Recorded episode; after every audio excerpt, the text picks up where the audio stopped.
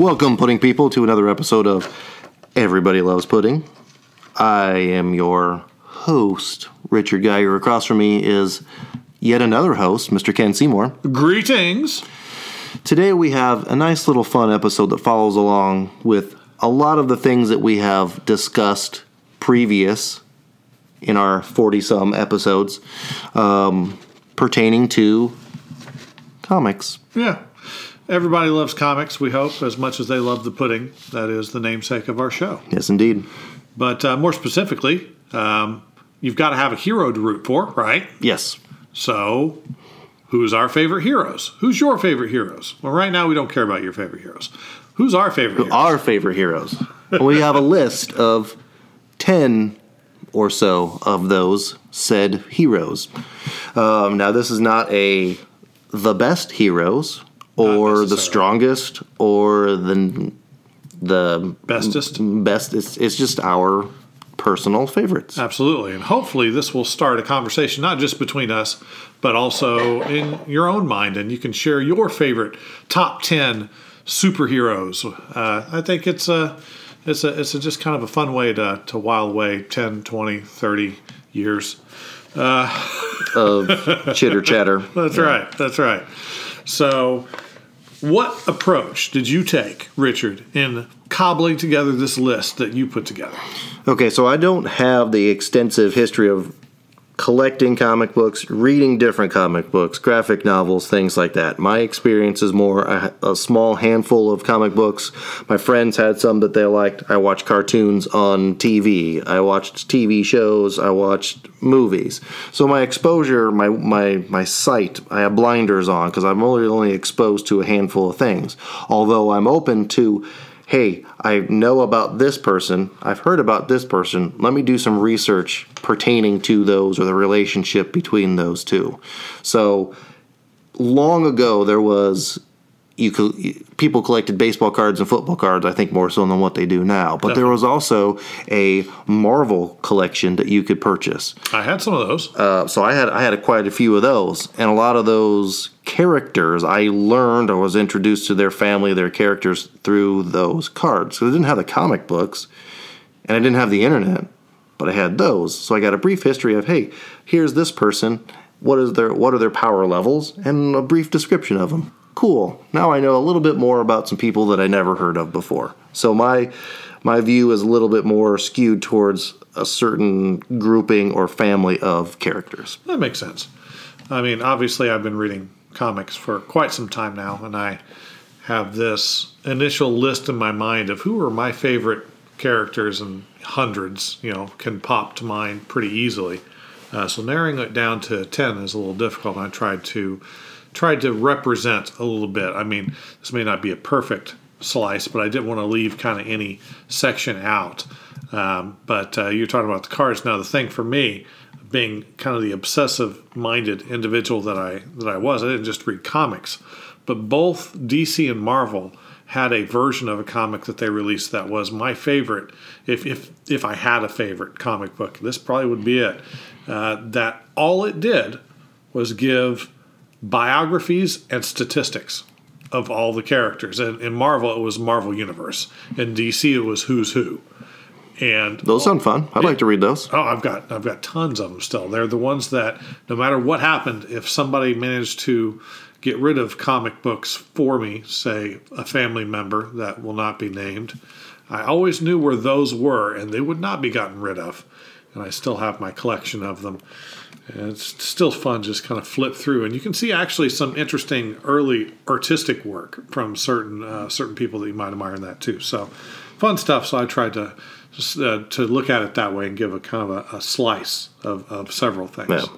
I also feel like in my grouping, a lot of my favorites, I'm more of a fan, in a certain sense, of families or groups of heroes or even villains for that for example. So I had to narrow down or take from those groupings the ones that I felt maybe I enjoyed more. But I, I do like families of or, or groups, not like the big one now, of course, is the Avengers. I was never big into the Avengers or even individuals within the Avengers. So um, I, I guess in my exposure early on, I was big into like the uh, the X Men, Mm-hmm. or even and this, this sounds silly, but it's comic book Teenage Mutant Ninja Turtles. Like they were a family, Sure. they were a group, right? Yeah. So everybody might have had their favorite turtle. Oh, yeah. but I was more. I enjoyed the group setting than This whole conversation is just about that. yeah. So, okay. So, why don't we start with you with your number 10? Who came in, just slid in under the line? Okay, so here's a fun one, and I think this is may this family may appear on your list actually, but not this one. Okay. So I actually chose Green Lantern, but I chose uh, John Stewart. Oh, he's a really good one. He's a lot of fun as a character. So the reason he, here's the thing: like I don't own a single. I won't even. I don't even know if I own a single DC comic. I don't own any of them. And in the movies, it's not like Green Lantern is really portrayed at all. And when he is, is portrayed poorly and never really portrayed as John Stewart, right? Um, but a lot of the cartoons are Yeah. John Stewart. So in reading, I, I feel like one of the coolest movies that you could possibly do if you're going to translate is going to be the Green Lantern Corps Yeah. if it's done right. There's just so much to get into. I appreciate the families of the Green Lantern, like Kilowog. Like that dude's cool, man. Like He's really cool. all the family within the Green Lantern, but like all the other ones, like the Red Lanterns. Like the Red Lanterns to me seem like they're pretty cool. Atrocitus seems like a really cool character, and I hate cats, and there's a cat that's in there, right? Yes. So like the whole Lantern family, I think is really, really, really, really cool. But for some reason, I just think the John Stewart version stands out to me. Well, he's definitely really cool. I mean, one of the things that I really like about how the writers that created the characters then continue to write uh, the different writers as they took him or took each of the characters on stories. The the personality of the lantern affects how they use the ring, and that gives it such a flavor. And the fact that um, that he in particular thinks like an architect and how to put things together and everything fits and it's very uh, you know very clockwork and then you add on to that that military The, history the military history and has him more defined in a lot of the things. Oh yeah, so it's just just kind of fantastic. Um, if you haven't read uh, this series, there is a portion uh, right around the time of Green Lantern Rebirth, if I remember correctly, um, uh, that uh, see uh, John Stewart at one point uh, during his travels was doing his job and was trying to save a large grouping of people on a planet and failed. And basically, the entire planet was destroyed in the process. Earned him an enemy that uh, Fatality, if I remember, is her name correctly. Uh, that you know kind of followed him around forever, trying to kill him uh, for failing to save the planet. Um, but uh, he kind of carried this carried this um, this pain with him for a while, and he was injured in the line of duty and paralyzed. And so, at one point, he was granted the ability to to to walk again um, by parallax. Yeah, I believe it was by parallax. I, I could be wrong on that one, but he was able to walk again. But after the entity, he eventually lost that ability to walk but he didn't. It was all psychological. He kind of was kind of punishing himself. He was still healed. He just he just couldn't he couldn't let go of that particular aspect. A really really great little bit of storytelling, fantastic character development. It's, it's a lot of fun. I always really like John Stewart. There we go. Number 10. Number 10. So, number 10 for me, I almost put in Miles Morales because I really like the Miles Morales Spider Man. And of course, everybody likes Peter Parker too. But I, I kind of asked myself, well, why, why that? Well, it's the kind of the quirky, uh, s- uh, snarky kind of hero, but with a more modern twist. Where did I really have the most, maybe not the most fun with that, but the most pleasantly surprised fun for me? That was Static. From, you know, for some people might know him from the Static Shock cartoon that was on, but specifically it was a, uh, it was a, I believe, Milestone was originally the name of the company that did it. It was uh, uh, a comic book label. Uh, are you familiar with this character? Um, did he he wore black and yellow, No, gold and yellow, no, gold? No, he, so it's um, uh, uh, sometimes a hat, baseball cap, sometimes not. Uh, black, white uh, uh, tights. When he had tights, he had kind of like a, a jacket on. It looked. It was. It was very urban. I've I've gone so far as to say I've heard of the character, and that's it. So electric control powers, kind of a thing. Hence the name Static Shock. Um, but so when Milestone came out, it was around the time you know that that that bursting of new comic book companies, or if not new, just finally being realized comic book companies like Image and Malibu and all that. Sounds like a '90s thing. Exactly. So Milestone specifically was uh, an attempt to create a universe focused on uh, African American heroes. So you had uh, Static Shock. You had uh, was it Icon? Is that right? Um, he was basically the, the Superman style character for that. There was a, a group that was formed. Uh, that was, uh, you know, some of them were gang members, some of them were just, you know, kids from the inner city that all got powers at the same time. And, you know, they, they were, was always really edgy. And in fact, in the first episode, who looked like was going to be the leader of this group ended up dying in the very I said episode is why I said first issue ends up dying before the end of the first issue, not because he's killed off by a bad guy, but the thing that gave them their powers is unstable in some people, and poof, gone. Um, so I mean, this entire grouping was actually some really excellent writing, and it just didn't last, unfortunately, for the most part, with the exception of Static. He was not only well written, but just more well received than some of the other books. And DC just kind of absorbed him into into the DC universe. I believe DC bought out that company. Um, it's and he's fun. He's again snarky kid, high school, Spider-Man style kind of feel to him, but a little more grounded. Um, yeah, yeah, yeah, you got that? Yeah. So. Uh, the pun was not entirely intended there, but I mean, as much as people would relate to the Spider Man character, Spider Man's a genius.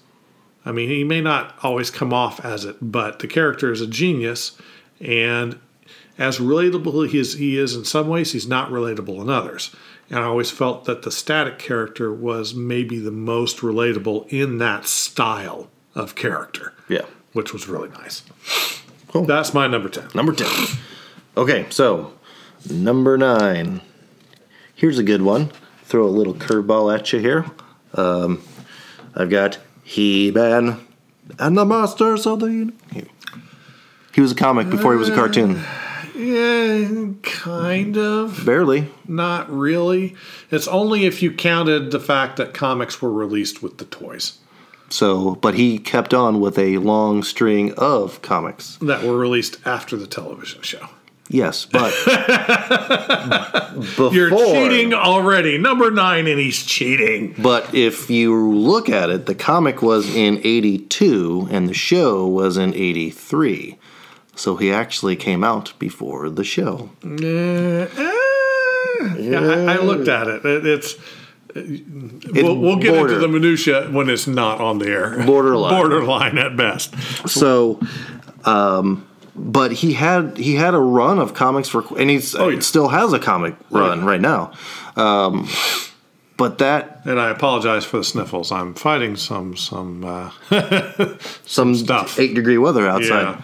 Yeah. Um, that had obviously when we look at things now in the 80s there was cartoons there wasn't movies or like well there was Superman, right? But there wasn't a lot of comic things. There was toys for this. There was TV show for this. So that character although He Man, so I'll, I'll kind of go back to this on other characters too. He Man is fun on his own, but the world that he's in, and especially the bad guys, like Man at Arms is okay, and uh, what Mekaneck is Ram- fun. Ram Man? Yeah, but like all the bad guys are super cool, and he's got to fight the bad guys, and he's got to do all these things. And Skeletor's really bad, you know, really cool bad guy. So, Yeah, yeah. Um, but He Man is a very, very powerful character, right? Yeah, he's basically uh, Conan. Yeah, but with a sword that turned him into it too. Yes, absolutely, and turned Cringer into a into a cat that you could ride. I'm not sure that's a, a better transformation from the cat's point of view, but it's like, oh, I'm stronger and fierce, and now I have a saddle, and oh, this 400 pound guy of solid, muscle. Solid and- men. So, and they even tried unsuccessfully a Dolph Lundgren movie. Well, it was a. eh, It depends on your definition of success. Correct. Uh, and I felt I feel like there was always some means of trying to turn this into like a new iteration of the cartoon, a new iteration iteration of a movie to make it more successful. And I don't think it'll ever really work because I don't think they'll ever cast the right character, the right lead in it, and they'll never deliver it in the right direction that it needs to be. It'd be difficult, and Orko's stupid, so yeah, there's there's a lot of weird characters that in the weird world that it's not really that cool. But like the actual He Man was like your. Pro- I feel like your prototypical product of the '80s, and Very much so. and that's kind of when we were growing up. So that's kind of why I, I, I had those toys, man. I mean, I, I, I had quite a few of them, and well, if you, you know, Skeletor had a sword, He Man had a sword, and you could put the two swords together, and it's the it's the most powerful sword. Mm-hmm. Yeah, I, I, I remember that as a kid. That was some good stuff. I had the Castle, not Castle Grayskull. Well, the the bad guy one. Oh, okay. Uh, um, the one shaped like a skull. Skull, yeah. It had a little microphone in it. You pick it up and talk to the microphone. Oh, I forgot about that. That was dope. That was cool. That was really cool. But that's primarily all the surrounding stuff because once again, I never really read the comic. I never read, uh, but that was a Marvel. Was that a Marvel one? Um, the comic book, I don't think it started that way. Eventually ended It might way. have eventually ended up in Marvel, but uh, yeah, it's when I was doing the research for a particular tool, which will eventually be released. When you look at the actual timing of the television show versus the comic book, the show actually edges out the the, the verifiable comic. The only thing that beat the TV show were the ones that were included with the toys because Mm-hmm. the toys came out first. Yes, and they all came with little. Oh gosh, were they like four by three little, Exactly, little- story comics that are in there? And I, I it's like, well, I and I couldn't. There's no issue numbers. Nope. And there's no dates, and there's the, the information is really scarce. So And like, they were eh, u- just- unique to the character pack that you bought. Oh yeah. So- and it was really neat, but you know I had to disqualify it from the, the tool for that reason. But okay, you know that's interesting. Still, you know, cheating, but interesting. Yep, that's what I. That's what I do. All right, I so take the loose association of rules and make them my own. I think that works. Uh, my number nine is a character that, up until recently, I would have thought that nobody would ever know except uh, comic book fans uh, because it's kind of a deeper cut. But because of the Guardians of the Galaxy, the second one, uh, not so much. But uh, Mantis is my number nine. Now, the portrayal of Mantis in the movies is not quite how Mantis is in the comic books. Um, think more combination spiritual guru and martial artist. So, you know, one of the one of the interesting things that I always uh, think back to. I, I read a lot of uh, the West Coast Avengers and uh, and such, and the earlier Avengers uh, when I was younger. And there's just a great run where she just kind of beats the snot out of the entire group of them, even though there there are several of them that are more powerful and uh, stronger. And admittedly, they're trying not to hurt her because you know ally. But at that point, she just beats the snot out of them because she can outmaneuver them. She understands how to fight and she understands how they work. and it's just kind of a it was it was what Gamora was before they really fleshed out Gamora, kind of. And you know, she had great stories with the Avengers. She had great stories with Silver Surfer, and uh, not just great stories, but wow, some weird, weird stuff like giving birth to a celestial messiah style weird stories. Uh, so it's just it's just a lot of fun stuff. I'd heard of her before the movie, but didn't know anything deep about the character development or powers or anything. I, I had I had I don't know where cartoon or something probably had definitely heard of the character, just not familiar with it. Yeah, the empathy part that's absolutely accurate, but they left her abilities past the the combat fairly vague, and that suited any story that she was in just kind of perfectly. Yeah. Cool. Number nine. That was number nine. Number nine. Okay, so number eight. Who I got on my number late? Oh, okay. So here's a good one. Um, and I don't have a good explanation why I like this character. I just like this character. Nightwing.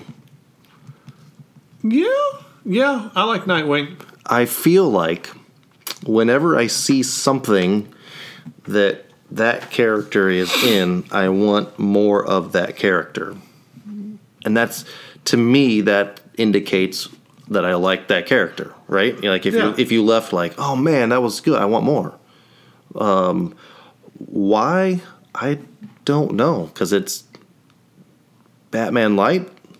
I don't think so. I think it's more more deep. It's deeper than that. It's it's Batman with not quite the same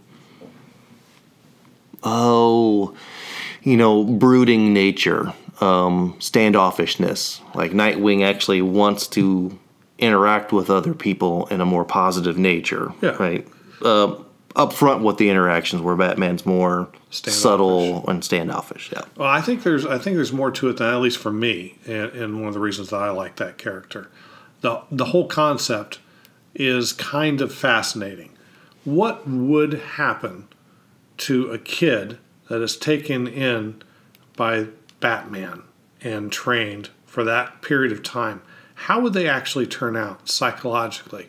What would be their issues in relationships to other people and relationships to uh, their view of where they fit in the world and all that? That's what makes that character interesting to me. well that that that not nightwing but that character has been around since the like the what the 40s Yeah, it's a, it's so they've had a long time to flesh out the actual backstory and development of the person and because the character is newish relative to other Relative characters. to other characters, sure. Uh, so 80s, I think. yeah I, that sounds about right uh, I, I just feel like the character is it's cool like he he's got the same tips and tricks and things that batman does but he doesn't have the same way to go about thing like he doesn't have the typical utility belt let's call it i mean he's got his things that he does He kind of has a utility belt. but like not in the same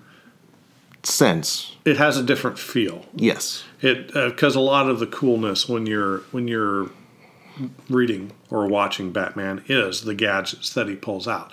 It's less about that with Nightwing. It's it's more about um, again, it's more about his interaction. That's that's more the focus. And so yeah, he's got lasers and he's got other little things. Uh, he he's not without his his gadgets, but. Uh, it uh, he's more than happy to be the snot out of you with a couple of sticks if he has to. and he's I feel like gets along well with the other characters in gosh so many other whether it's the Teen Titans or whether it's the Justice League or whatever like he's got that I feel like the inner workings of the relationships with so many other people too. Yeah, yeah, that's that's a good choice, and uh, uh, he, always plays an interesting, almost like um, almost like a conscience to Batman when he's paired with Batman, which is is kind of nice, uh, a reminder of this is what normal people do. Yeah. So yeah, uh, that's always good. Uh, so you went with more grounded with your number nine. I went uh, not. or with your number eight, I should say. Uh, my number eight is not grounded at all. Um, I went also with Blue Tights, um, uh, but uh, not Marvel or DC. Uh, this is uh, was it Dynamite? Is that it? Uh, I went, I went with the Tick. Oh, the tick. Nice. I was peeking at that that character because he's just fun. That's the whole thing. I, I like sometimes that people forget. I mean, you read a lot of these comic books, whether it's Marvel or DC or some of the newer stuff that's grounded more in uh, fantasy and science fiction that don't have all the characters in tights, and it's all either very serious or it feels like an extended kind of uh, sitcom sometimes. The Tick was just weird, and it weird in a fun, goofy kind of way that I haven't seen really replicated in the same way since that comic came out. And then the cartoon that was made for it was fantastic. I mean, the voice acting they had in that cartoon was just so good, and the storylines went, you know, the way that they needed to go. Uh, having him recite what he learned at the end of an episode was just an exercise in goofy fun. The, the the one where he rides around on their version of uh, Galactus. you know, after riding around on a large man for the last several days, it's just The the show was just like they did a TV show. Was the cartoon or the TV show first? Because there's one right now that's on Amazon. yes, yeah. There was a cartoon, then there was a live action. The live action was on Fox, and then now it's on. Yes, so I watched the cartoon, uh, and I watched the episode. I mean, it was very short lived. The the live action one that was on. It was like Fox. one season. had Puddy was the was the tick Yeah. Puddy from Seinfeld. I can't remember his name. Uh, well, it's uh, it's the same guy that was in the second Men in Black, and uh, oh, I'm I'm having a I'm having a mental moment. Yeah, Gosh, he, if- he's one of my favorite actors, and I can't remember his name. If only we had a device that accessed the internet that we could look up these things. But Gosh. but wouldn't that device cause a buzzing sound in the microphone if we got it too close? oh, it would. Hey, look at that! Look what popped right up when I. Pretty funny. Oh no! But the, well, in the first live action television show, they did change some things, which was a little weird. Instead of having the uh, Die Fledermaus as the version of Batman that they had, they had uh, Batman Well, which funny thing Yes, that guy was the, the Nestor is that his last name? ne- first name. First name Nestor. Um, oh, but the funny thing, the guy that got to play that was in the Christopher Nolan Batman, Batman. series. So- He was the mayor. yeah, I, that, I thought that was so funny when I saw that. It's like, man, whoever came up with that particular casting choice needs to. Uh, I need to give them a big old hug. Patrick Warburton. Warburton, thank you. Jeez, oh Pete, my brain is just not working. That guy needs to have every part uh, always. Uh, his voice is fantastic, Magical. and he's so funny. Um, but He's Joe in Family Guy. yeah, yeah. So I mean that, that that's fantastic, and I've I've watched some of the more recent one. I haven't gotten very far, maybe two or three episodes in, and uh, it's good so far. It's it seems to capture the spirit, of the comic yep. real well. And, but again, I mean, a hero that's not quite aware of what's happening around him, and you can't really hurt him, and he's sort of aware of that Yeah. it's just kind of that's fantastic. Know, it, it's fun. I, I like that comic.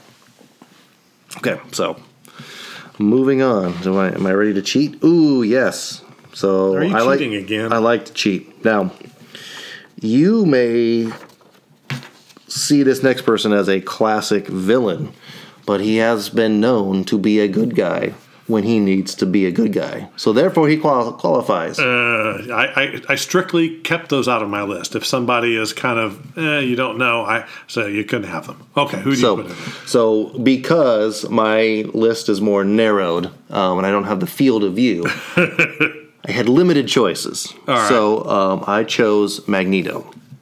Oh, okay, that's kind of okay. Eh, yeah, He's he's viewed as a classic villain, but I think in his mind, he's actually a good guy, right? But in a lot of senses, when bad things happen, who do the X Men fall back on for help? It's Magneto. So he he's a he can be a good guy, right? Unless you're reading the comics right now. Yes.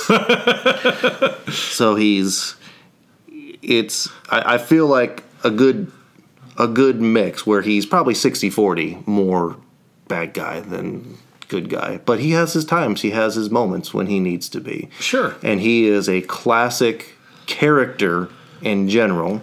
He has the backstory of where he came from and why he is what he is. He's very powerful, but not ridiculously high level powerful, and he can be toned down in a certain sense.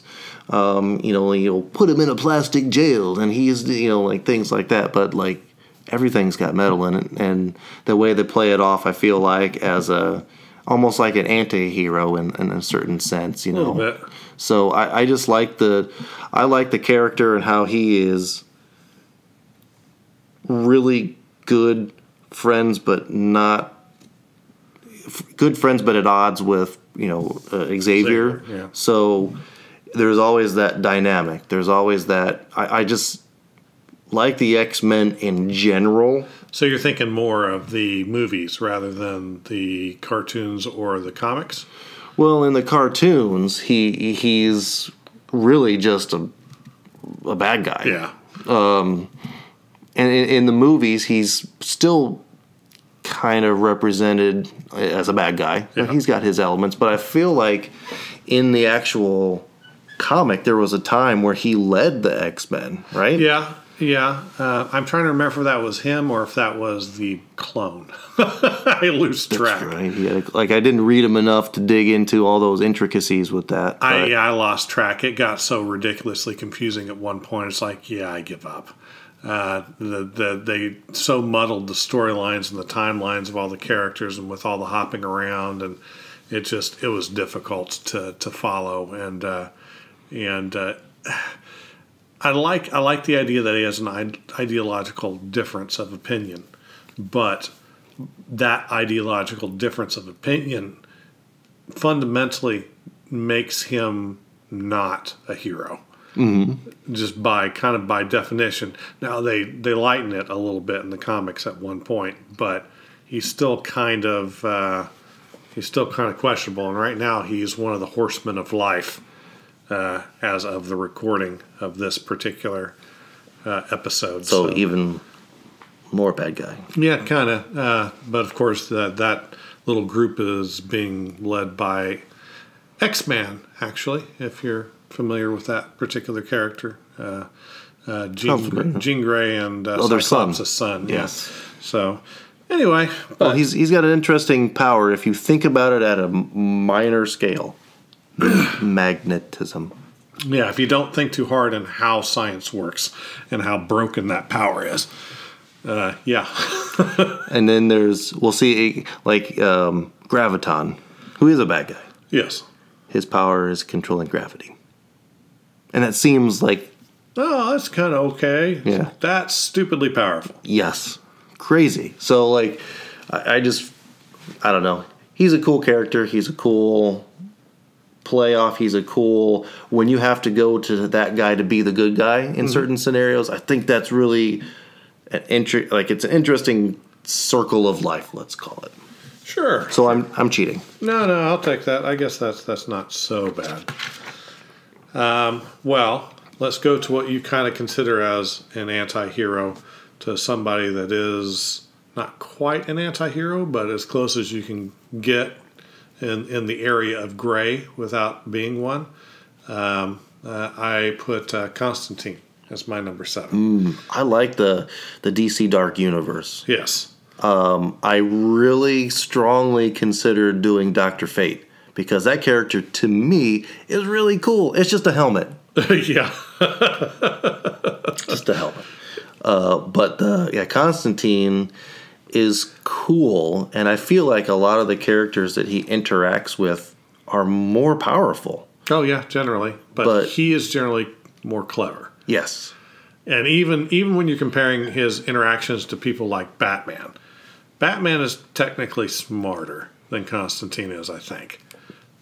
But he never seems to quite get one up on him because Constantine, first of all, operates in an area that he is just not familiar with. Yes. Uh, but on top of that, he's clever enough to kind of understand how the heroes work and know what he can get away with and will push those boundaries as much as possible. And i love that. Because Yeah. he's not doing it to to hurt uh, although he is doing it to just be a, a massive punk sometimes. Uh, but it's like i've got a job to do. I'm going to do it. Get out of my way. And then i need to go get a drink and a smoke and Yeah, like exactly. And that whole that whole universe, which I feel like is just coming more and more into prevalence, right? Now it seems to be more acceptable. Like you have he he tends to be the leader of that group. But Yeah. when you have like Zatanna, right? It, she's always wearing the magician's outfit, but she's really powerful I like magician. that. I like that outfit. And then there's uh, like one of the characters who I feel like is is actually kind of a Batman character too. Is Etrigan? Entrigan? Well, so, yeah, kinda. but kinda. he's he showed up a lot in Batman, but I wouldn't really call him a Batman character. yeah, not a main, but like he's that's where that's that's not where he was probably introduced, but No. that's where he just appeared. I feel like, and they had a good he had a good relationship with the human part of him. Yeah. So like that whole universe of those people, I think is just fun. The detective dog. or sorry, detective chimp. I meant to say. My Yeah, so like there we go. Like that's like that I've heard of. Yeah, no, not detective dog. I'm I'm, I'm straying into uh, Hanna Barbera land. Like I said, stray. oh, good. uh, yeah. And the movie was okay. I don't know if it was Well, Keanu movie wasn't real, real um, in keeping with the comics. but I Correct. liked it. yes. That that's that's where I kind of intro, was introduced to the character. I mean, that movie came out a long time Oh, ago, um, but now you see more true representations of those. A lot of times, I, I've just come to learn that the movies may be cool, but they're not accurate representations of anything ever. See Yeah. Bohemian Rhapsody, for example, which is not a comic book movie, but. Um, yeah, I like that character. Yeah, no, so it's, it's a lot of fun, and plus, again, kind of vague on his power level, so it can kind of suit whatever story you want it to, which is handy. All right, number six. Okay, what did I just do? Okay, so here's a fun one. This is not cheating, um, but it's uh, I've got uh, Judge Dredd. Really? Eh, Yeah. okay. Now, that being said, uh, I'll go back to like the Green Lantern things. Like I haven't read any Judge Dredd anything, no graphic novels, no nothing. But I've tried to read after seeing the Stallone movie, which is not a good representation of that character whatsoever. It got me at least interested in that character. So I've gone in and read like snippets on how that character interacts with people and what his real, uh, you know, and like the equipment that he uses and the people that he's with and all those things like that world is a really cool world to be in Oh, yeah. and then they finally did a movie with uh, karl urban that was dope and if you haven't seen it it's hard to find i feel like It's on my list. it's a really it's a like nobody really saw it and it didn't make a lot of money but it's a really good movie and that character is just it's so Karl like Urban. It it's that character's just so like no nonsense hardcore this is it and that's it you know like and then there's the the science the sci-fi aspect of it that's thrown in there as well and the fact that he never takes his helmet off and like you you know that it's that character but you don't ever get to really see that character right you just see the helmet and the jaw Which leads why I never really enjoyed him all that much as a character. It's very flat. Uh, now, if you like when we were talking about like cheesy 80s action movies, if that's the kind of thing that you enjoy, yeah, perfect. Judge Dredd is that. It is it is fights and guns and explosions and sci-fi and don't expect character development really. And, and i'm okay with that and you're okay with that. Yep. And there's not you you get some cool things by like the the equipment and the if you can draw the cityscape up Yeah. to It's got good visuals. to to how it is like and like I said like the, the sci-fi aspect of it which is underlying but not necessarily it's it's the future and there's all these things but you're in the slums all the time. Yeah. so you don't get to see the true representation of what this future is except you do because the future is actually dirty and gross. So I, I don't know i just like if they did more cool if they had like a like they do the dc cartoons if mm-hmm. they did them in the same vein but with the judge dredd cartoon like that would be cool to me. It'll never happen but i like the character. That makes sense. So you go from grim and gritty, and I'm going to go back to something a little more lighthearted. Uh, back to the main Marvel universe, and it's not one that's in any of the MCU movies, uh, which made me very, very sad considering the storyline they did. How, how well, I don't know if integral is the right word, but how tied to the storyline this character is in the comic books. And I, I think you were thinking I was going to go in a very specific direction, and I'm going to take a left turn. Uh, the character that I have at number six is Pip the Troll. Well, we thought when um, oh the guy who was the Peter Dinklage initially when we thought that he was cast in the movie. He would have been a perfect Pip the Troll. yeah, that's what everybody thought he was going to be. That would have been so cool. And that's such a and that's and that's a recurring character rather than this this dwarf that we're going to see once and never get to see him again because again, more Peter Dinklage in any movie is good. And having him oh now for those of you not completely familiar with who Pip the Troll is, I want you to think of your uh, generally drunk uncle that likes to smoke, shrink him down to being about uh, two feet tall uh, has a furry bottom half because he's kind of like a satyr uh, to a certain extent, constantly smoking cigars. He hangs around Adam Warlock and uh, a, a good variety of people, and his power that he has, he only gains at one point once the Infinity Gauntlet gets broken up into pieces, and he's given the Space Gem. So he's got control over space. He can go anywhere he wants, teleport anywhere he wants, take people with him, do whatever. Even after he loses the gem, he keeps the power because he was in such close proximity to it for that long. So that's his whole power. And usually, what he does is, you need me to take you somewhere? Oh, this is awful. I'm leaving. it's just, uh, I'll be at the bar. You know, Bye bye. he's so much fun. And uh, when he does finally fight, the way that he fights is about how you would expect.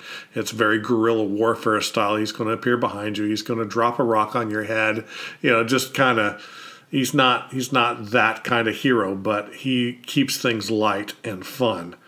And I think maybe he fell a little by the wayside because there was maybe a little more love for the Rocket Raccoon character in that particular kind of role for the movie.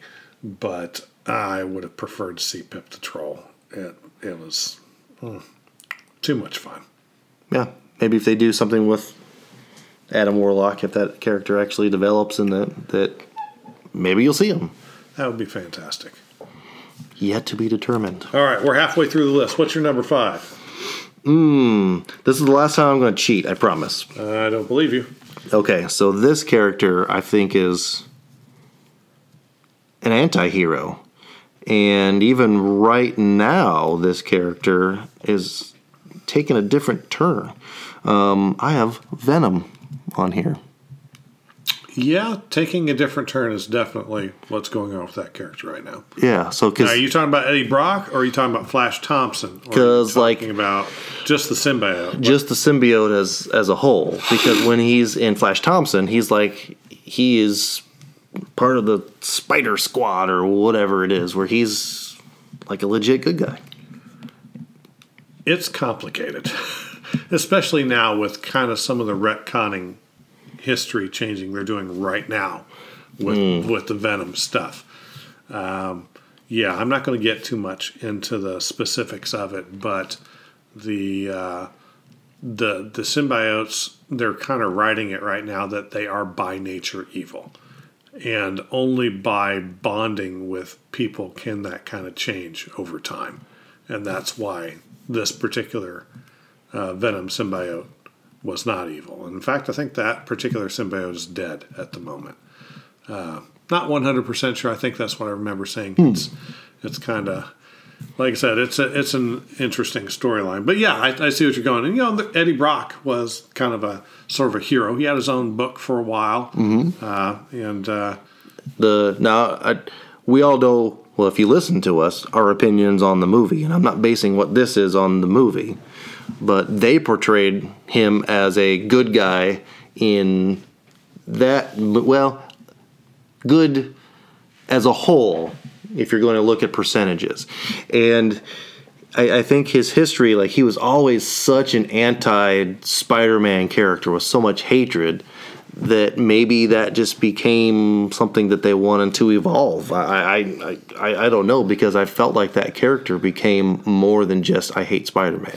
Yeah, it definitely it. did over time. And became more of a almost like a good guy when needed, and then sometimes a good guy all the time. So like it. And then Gargan had him.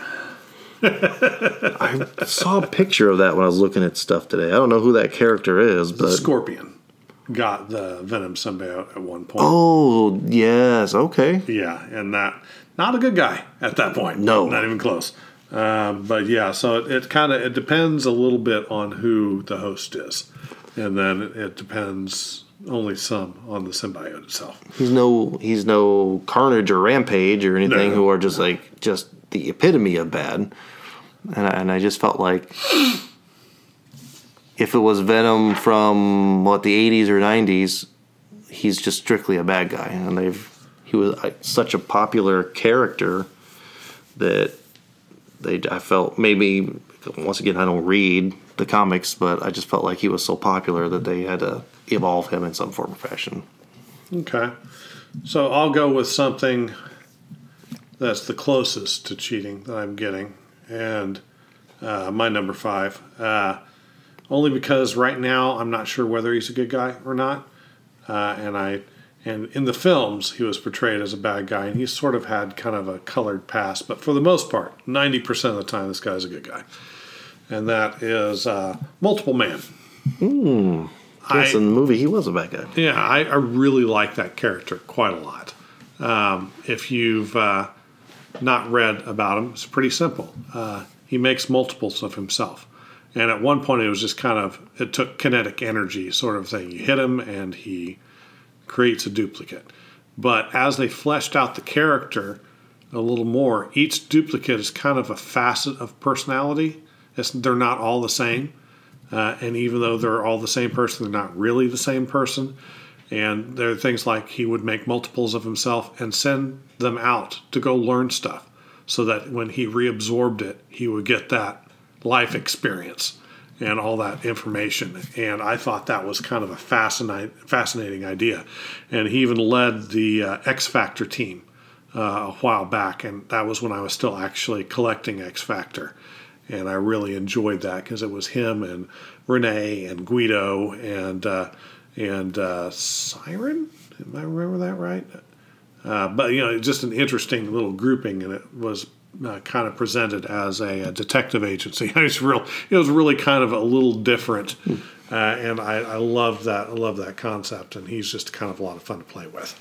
I like the the concept of what you're saying, where he could made multiples of himself, but the multiples did things other than just be like a distraction. Yeah. You know, can learn and interact and gain powers and not powers, but like gain ability, gain abilities. Yeah. I can shoot free throws over here, and now I'm good at shooting free throws. Some of them decide they didn't want to be reabsorbed.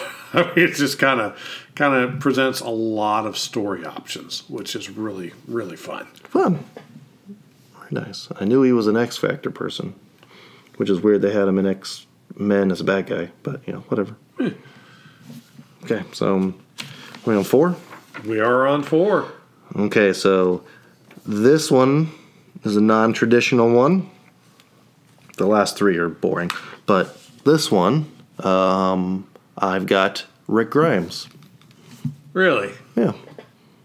Okay. So, I'll go back to I don't know I don't know the character's ins and outs, but I know the character is your one that makes all the other things go in the Walking Dead uh, graphic novels. He's the one that's been there from the beginning, as people have died off and gone their own separate ways. In the in the in the comics, um, TV show, it's the same thing too, um, to an extent but he's been the one unifying force amongst everybody. Troubles troublesome in certain aspects, and in the comic book, I know it's different in the in the novel, and the it's different from what it is in the TV show. I know that because he's not always the uh, good guy that he's portrayed to be. He's got tough decisions to make, and he doesn't always play nice. But he's the one that kind of is the driving force behind the the novel. Yeah, it's an interesting character. I don't know if I'd put him in superhero territory because uh, no powers, no tights. Uh, it's just a dude in a post-apocalyptic landscape. But yeah, it's an interesting character, and uh, that that whole series is really good. I mean, there's a reason it has the following that it has, and it's not just because it's constantly uh, bombarding everybody in in commercials form, but Yes. but it's good too. And it's still going. Oh yeah. So that's even if the TV show ends, that thing's still a monster and still going. But there are other heroes, you know, that are out there that have no powers also. Oh, Yeah. So he is just more real world no powers as opposed to meta world no powers, right? Um, and maybe we don't think of him as a traditional hero because we think of all these other peoples as heroes because they have powers. But look at, you know, some of the ones like Green Arrow or look at I mean, he doesn't have he doesn't have powers. He can just shoot a bow exceptionally really, well. really well. But he still wears tights and has trick heads, and yeah, It's true. Eh. Uh, um, Hawkeye's the same way. You know, it's the same character, just not as rich. I would disagree with that. He, I thought he was just a circus performer. Uh, there's more to him than that. Because who's my number four? Um, is it Hawkeye? It is Hawkeye. Oh wow! Look at that. Yeah, no, uh, Hawkeye is fantastic, and people make fun of him in the movies, uh, which is kind of understandable when the way he's been presented a little bit in the movies is not entirely who he is in the comic books. I mean, yeah, he started off in the carnival, but he has the same kind of determination and grit that Captain America does, just from a slightly different perspective. And that's why he led the West Coast Avengers for as long as he did. And so you mix the fact that he's not just the when he's presented right, he's not just somebody that has decent hand-to-hand skills and has a ridiculous amount of aim with gadgets. He's somebody that is basically playing chess with whatever situation is going on, thinking multiple moves ahead.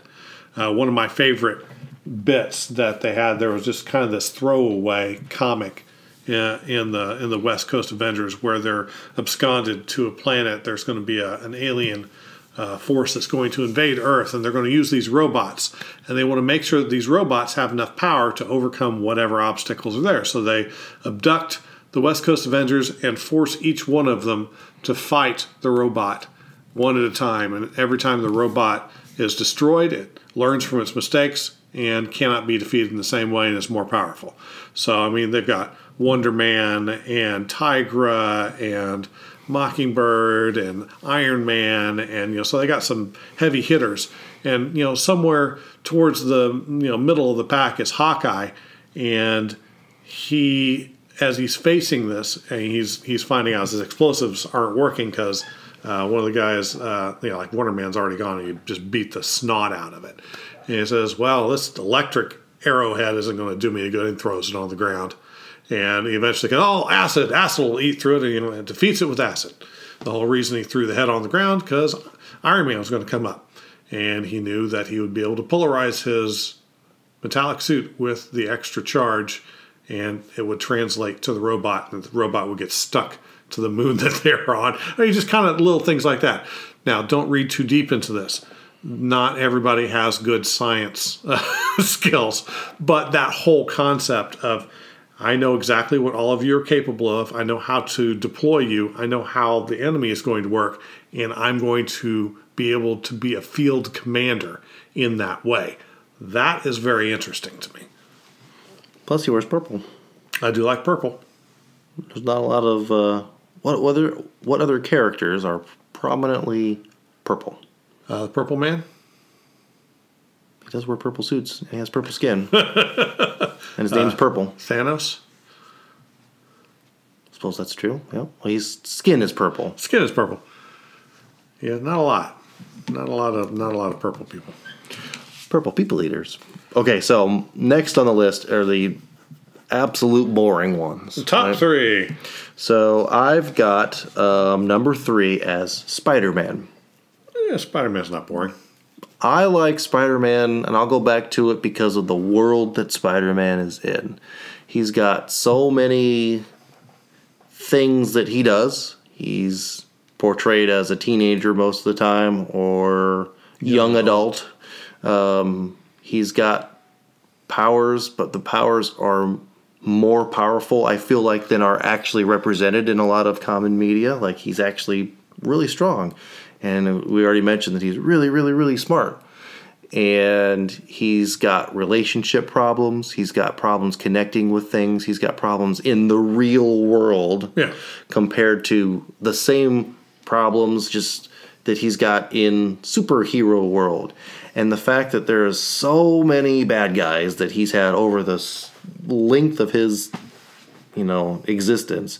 And those those bad guys are cool. Like Yeah. they're fun, right? You know, uh, even the the ones that like you think of maybe Doc Ock or you think of the Goblin, but there's how many versions of the Goblin, right? Yeah. That just keep popping up, even though one's dead. Someone else takes the mantle. Now there's Hobgoblin, and now there's uh, whatever. Demo Goblin. Yeah, yeah, yeah. And there he he's got his enemies mixed in with other heroes. Like there's some like heroes that like Daredevil shows up in a run and Yeah. some of the Daredevil bad guys are there, you Yeah, know. Fisk is a common enemy. Yeah, so it's just his whole world of enemies is just really cool, and he can magically always take care of the problems with them. You know, uh, we always already mentioned Venom, and then there's all the Venom symbiotes, and I don't know, like I, I like the hero itself. He's not my favorite hero, I guess you could say, in a certain sense. It's just the world that he presents himself as more than just your typical superhero. And that's kind of what I like about it. Yeah, he definitely has some great villains. Kraven uh, was always one of my favorites, especially Mm-hmm. when done right. Oh man, that was a dark storyline. But uh, yeah, yeah, Spider Man's hard to hard to beat in terms of uh, uh, in terms of uh, just kind of appeal. Yeah. But okay, so my number three, you mentioned that you thought this would be on my list, and you were correct. And you're correct, it is not the iteration that you put on the list. Green Lantern is my number three. Um, though I am, I'm torn. I don't know if I like Kyle Rayner or Hal Jordan better. I like them both. Uh, Probably Hal Jordan, just because I think there's a little more depth to that character than, than Kyle. Um, but it's not surprising. He's been around a lot longer. Uh, so it's the Green Lantern mythos is so ridiculously rich now. It is. I would never have thought to say this a number of years ago, but I'd say it's the best developed of any of the the families of superheroes in DC at this point, and that it all started with that Green Lantern rebirth, all the way through uh, uh, Brightest Day. I mean that that was years of just layered storytelling through multiple books, and it was fantastic. I've not. That's the the last time that I was really inspired to collect multiple comics from a series every time it was released, every single time. And if there was any tie-ins, I was going to get those too, because it was just that good. Um, and the whole the the different lanterns, like you're talking about, it, it they each have their own flavor, but with with Hal, he has uh, he has kind of he has been a villain, though not really, and the way they explain it is particularly good. And uh, I, there's just nothing to say. It's just fantastic. It's a lot of fun to be a space cop with a, a shining ring. and your the way you control it is your through your mind in a sense like it's your, Your will. your will right? Like that that concept is cool. And like you had mentioned the constructs that you get from that are different from everybody. Like you could be taught how to do the things but then how you execute when you're in certain situations. And i feel like certain certain things of those constructs dictate that you can't do things but then they've they've evolved what you can do with those constructs. Kind of depends when the, the comics are released, but yeah, it's it's complicated. yes. I always thought that you couldn't do firearms with it in in a traditional sense. Eh, like there's there's loose interpretation so Well, at, for a long time, you you weren't allowed to kill as a Green Lantern, uh, and I think that may be where that came from. I'm not 100 percent certain on that, but yeah, no, you could do firearms. There's a fantastic uh, uh, storyline uh, during the middle of that run that I was talking about, where there's essentially like the uh, CIA of the Green Lanterns uh, recruits Guy Gardner uh, out, and you know it's like, what do you need? You know, sniper rifle, a Green Lantern sniper rifle. so it's it's eh, it's kind of you do what you want. fun And I think I think uh, Stewart did that once too with a sniper rifle. So that's been done a couple times. So yeah, no, yeah, okay guns are fine.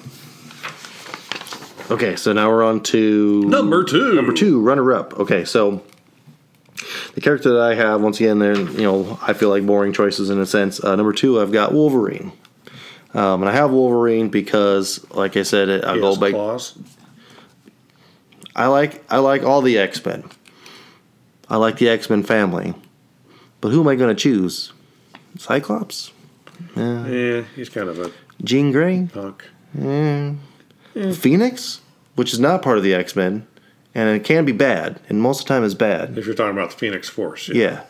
So like no, I can't I can do that. Colossus I like Colossus. I do like Colossus is cool.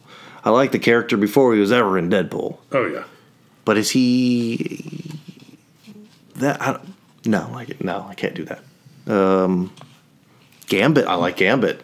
Gambit annoys me greatly. Gam, Gambit's Gambit's cool. I don't mind Gambit. Um Iceman. He's a classic, Yeah, right? I like Iceman.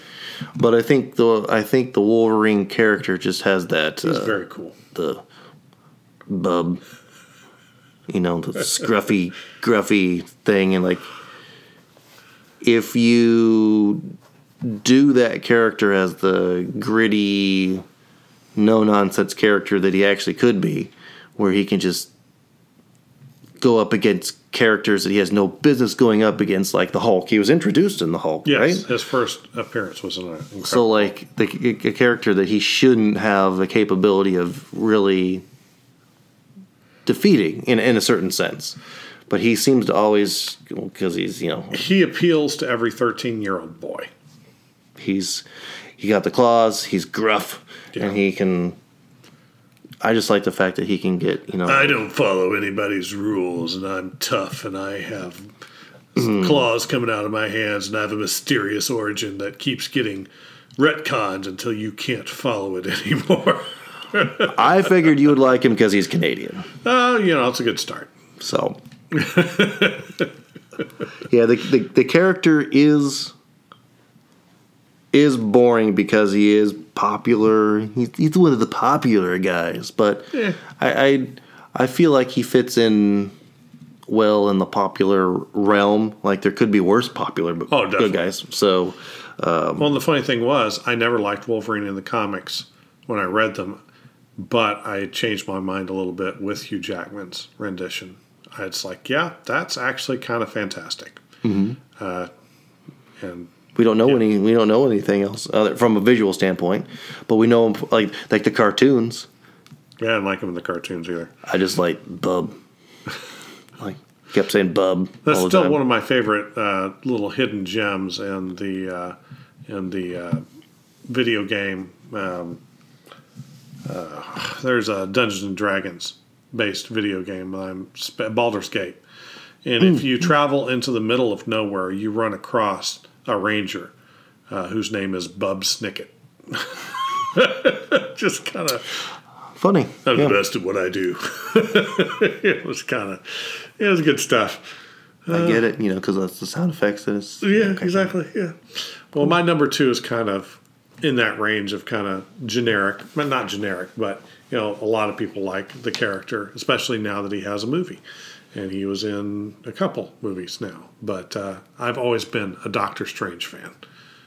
Uh, for me, I mean that the whole mystic arts thing is is kind of fun, and especially if you look at the early Doctor Strange stuff, it is they were tripping acid when they made that.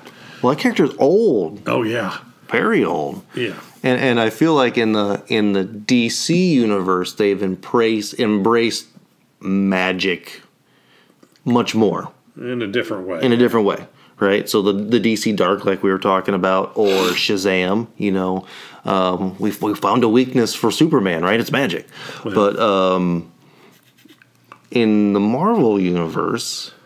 I, I feel like even when they did the Doctor Strange movie, like they're real, like they're hesitant to do it because Yeah. they didn't know how well that would actually go over. The Marvel universe has magic in different places that you don't think that there's magic. You know, we, I think we mentioned it when we talked about it before, Right. like Cyttorak, for example. oh yeah, So the like the Juggernaut, which they'll never really portray the Juggernaut as an actual mystical. mystical character, Yeah. right? But uh, he is yeah, and you just, I just don't. It's it's underlying in, in Marvel, except for Doctor Strange and a few other things that are out there. it's not the way they portray it. It's it's magic, but it's actually yoga, martial arts, science. it's just kind of okay. Yeah. a little little strange, but fine. Well, you know, I, I, I, it's not terrible. It's it's it's still fine. And he gets a, he gets along with all the other uh, like he uh, superheroes, like Spider Man, for example. And he's got interesting bad guys too, He's right? got a lot of really interesting bad guys. So I mean, that's that's what makes a lot of these characters good is they're bad guys. Oh yeah. So before we get to our number one picks, do you have any kind of honorable mentions? Well, you know, in the the things that kind of draw my attention, I mentioned a few of them before. So, I like the X Men family, and the X Men family has expanded and it's expanded and it's expanded. And there's so many people that are in that family. But my first interest, my first stretch run of collecting comic books were X Men. Right, and the TV, the, the, the cartoon I had uh, on VHS tapes was X Men. So I liked a lot of those characters as a whole, as a family. Maybe not on an individual basis, but one of the reasons that they are so good, of course, is the bad guys that are in there. And I wish they would do better with the bad guys for that going forward. Don't lie, I saw your Jubilee lunchbox.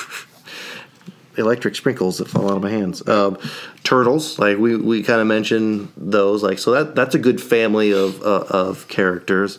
Um, one of the things that I feel like is interesting and is not kind of delivered yet is a family of DC characters as the New Gods, uh, where everybody knows about Darkseid and some of his other people, but they don't know about like Orion, who is Yeah. stupidly powerful Oh, yeah. also, yeah. uh, but it's a good guy, right? Yeah. Um, the the big Barda character I think is fun. Like that character is really cool. It, it is. It is. And as part of one of the most cringe-worthy episodes in comic book history, which I'm not going to go into. Well, she was married. Oh, it wasn't that. It. There was a hypnotizing villain and an adult movie set, and uh, a hero that wears blue and red. it, uh, I'm not not going to get into it. It is wrong on multiple levels. It is a terrible, terrible thing to to. that- So I'm not even going to get to it because I don't want people to accidentally find it. It's just not good. And Fire Firestorm's cool. I like Firestorm Firestorm. is definitely cool. And that, that character, you see him a lot more now, but he's not that old, like not that new of a character. Like he's been around for a been while, around, yeah. and the concept of that character is cool. Where he's he looks like he's got the flame coming out of his head, but Yeah. it's really he can work with atoms to manipulate things. Yeah. like that's that's cool. Like I can't I can't do this to fight you, but I can change this around you to you know like things. So like that that character's cool, but that's really that's all I had is kind of like some Honorable mentions. other considerations. So for me, uh, Juggernaut actually isn't always a villain. Uh, he was a member of Excalibur for a good chunk of time as a hero, and he's and he reconciled with Xavier. So I mean, it, but he's also a villain. So I couldn't really put him on the list. So as much as I like Juggernaut, I couldn't do that. Legion, kind of a similar way. Sometimes I was when I was looking through some of those lists, I was like, I know you like I know you like that character I really like Legion, but I can't really call him a superhero. because he's He's more complicated than that. yeah Uh, psycho. And you actually mentioned Adam Warlock earlier. Same thing. Adam Warlock's not a hero. They may, people may want to call us out. It's like, yeah, he well, he saved the universe. Yeah, yeah, he's almost destroyed the universe a couple times too. So it's he's more of a force of nature. It's just like Thanos isn't a villain. You may want to call him a villain, not a villain. He's more of a force of nature. He is he is the uh, avatar of death. Death is not good or evil, and it just is. And so it's just kind of Unnecessary. necessary evil, yeah, maybe, but yeah. All right, so drum roll. Number one for you is The Batman. yeah. You went you went lame, super lame on. No, I'm just kidding. Batman's Yeah. awesome.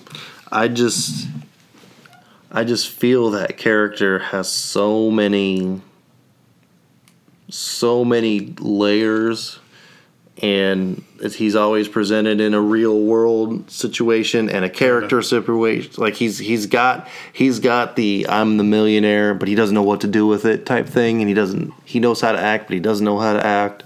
And he's got um, he's had relationships with people um, you know and he's got a he's got a kid.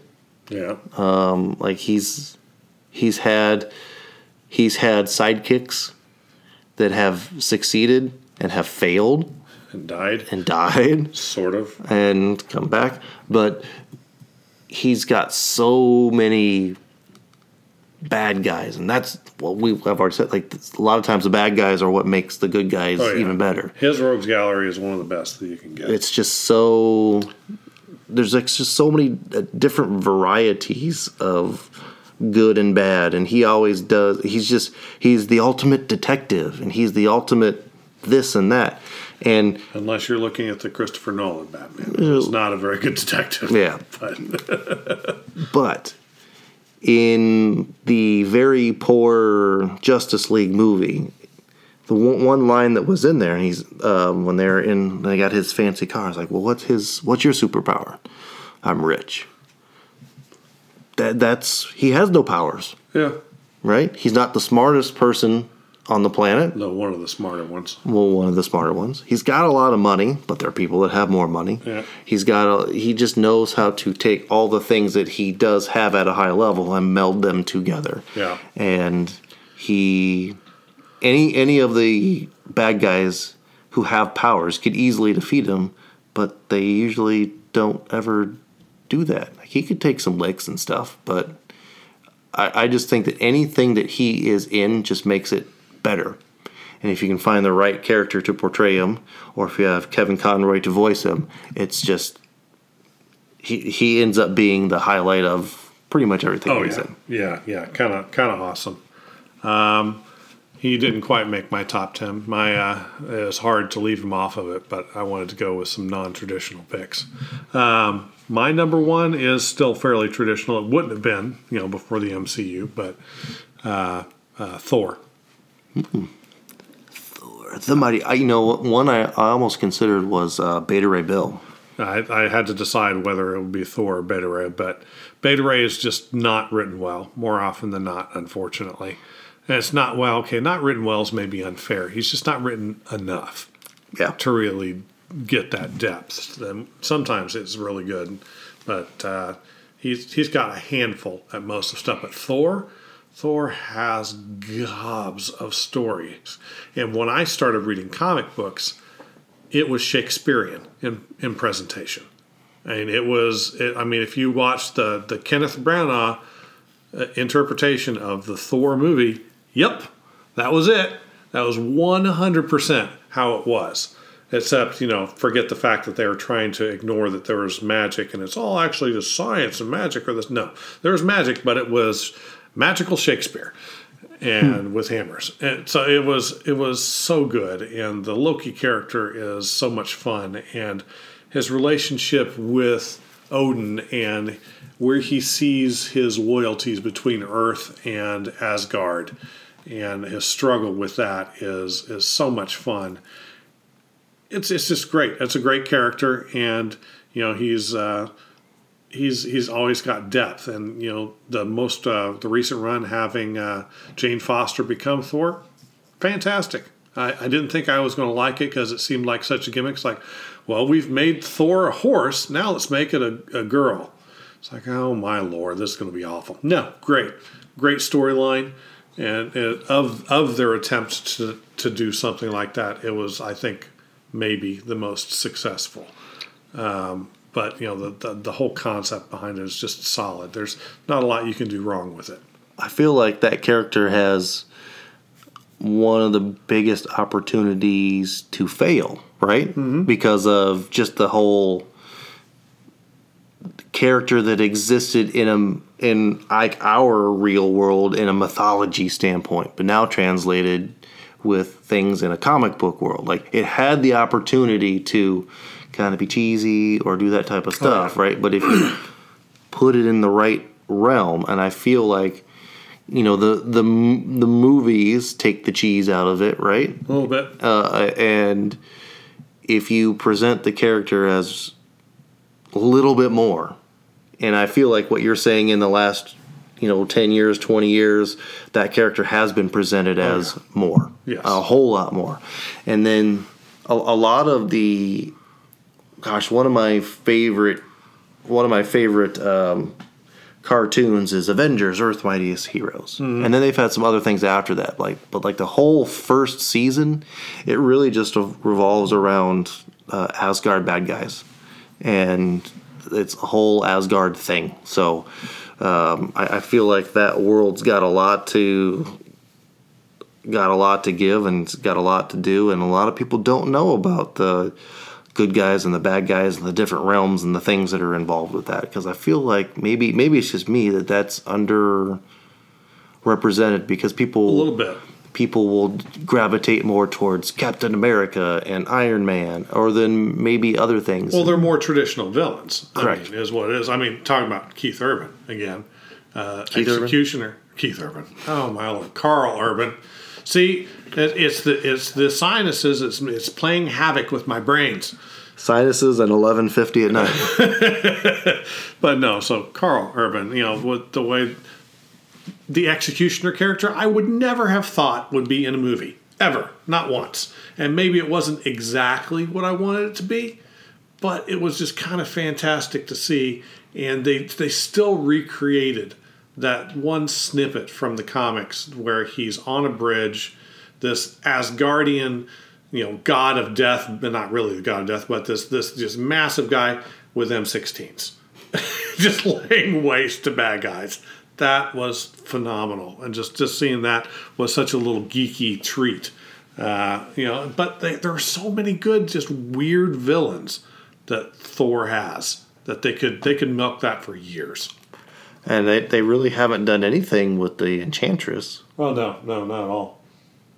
I think that's a good. Well, they haven't. They haven't. She was in the uh, Agents of Shield. Oh yeah. Well. Yeah, yeah, it's, it's not. That's that's true. I, I remember that. Yeah, was she? God, what was she doing in there? Going after a staff of something? Or, yeah, it was. It was. It was not a bad storyline. It was maybe not what I would have hoped it would be. But you know, it is what it is.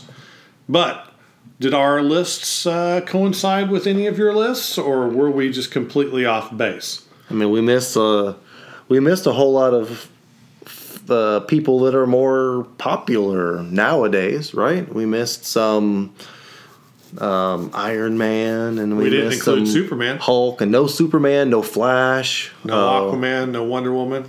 None of those things. You know, one of the things I was thinking of when I was looking at this list, I was like, yeah, there's a lot of white dudes on my list, and part of that is going back to what I said before, which was when we started when when we looked at our comic books and we started reading comic books and we kind of got into the subject matter. And as we progressed through the subject matter th- that's what it was was white dudes. And there wasn't a lot of women characters. There weren't a lot of minority characters. Well, if there were women characters, they were kind of scantily clad, and if they were minorities, they were stereotypical in some fashion. A lot of times, You know, like if you're if you're a youngster right now and you're reading comic books and you see these movies and you have characters like Wonder Woman and uh, Black Panther, uh, or even Aquaman, right? Like so, like those types of characters are just much more played out. Or Miles Morales um, from Into the Spider Verse, like you can see a much more diverse group of heroes and capabilities and backgrounds and all that type of stuff. and represented in a way that's more relatable and realistic. And yeah, absolutely. unlike what what we got when we were youngsters. Yeah, you know how excited I was when Luke Cage got his own comic in the 90s? It's like, all right, I loved Power Man and Iron Fist. You know, the old stuff is cheesy, but they're trying to make him current. And what their idea was, well, let's um, make him ghetto. Well, that, I guess it was better than the jumpsuit that he had. I don't know if it the, was. the disco the disco suit when he first came out. Yeah, no, I'm not certain it was a better change. No, It No. wasn't a, it wasn't a better change. That's uh, you know it was it was a change. It was an attempt to make him edgy and relatable, and the hip night. Uh, they got better. They finally did start writing Luke Cage really well, but it was still going to take a little while. yeah. Well, anyway, we've rambled. You know, you know what you like. Let us know. Uh, you know, we're on Facebook, we're on Twitter, we're on Instagram, aren't we? Pudding guys. Pudding guys. Uh, or stop by our website. Leave some information on the forums. Tell us what your favorite list is. And we will be coming back to you next time with some very interesting comic book movie information. It'll be our next episode in the history of comic book movies. Hopefully, some pretty dope interviews coming up too. Yeah, we've got some really good ones in the pipeline. I can't wait to, to share some of the stuff with you guys. Until next time, pudding people. Bye. And then the music plays, and then we're done. Okay, good.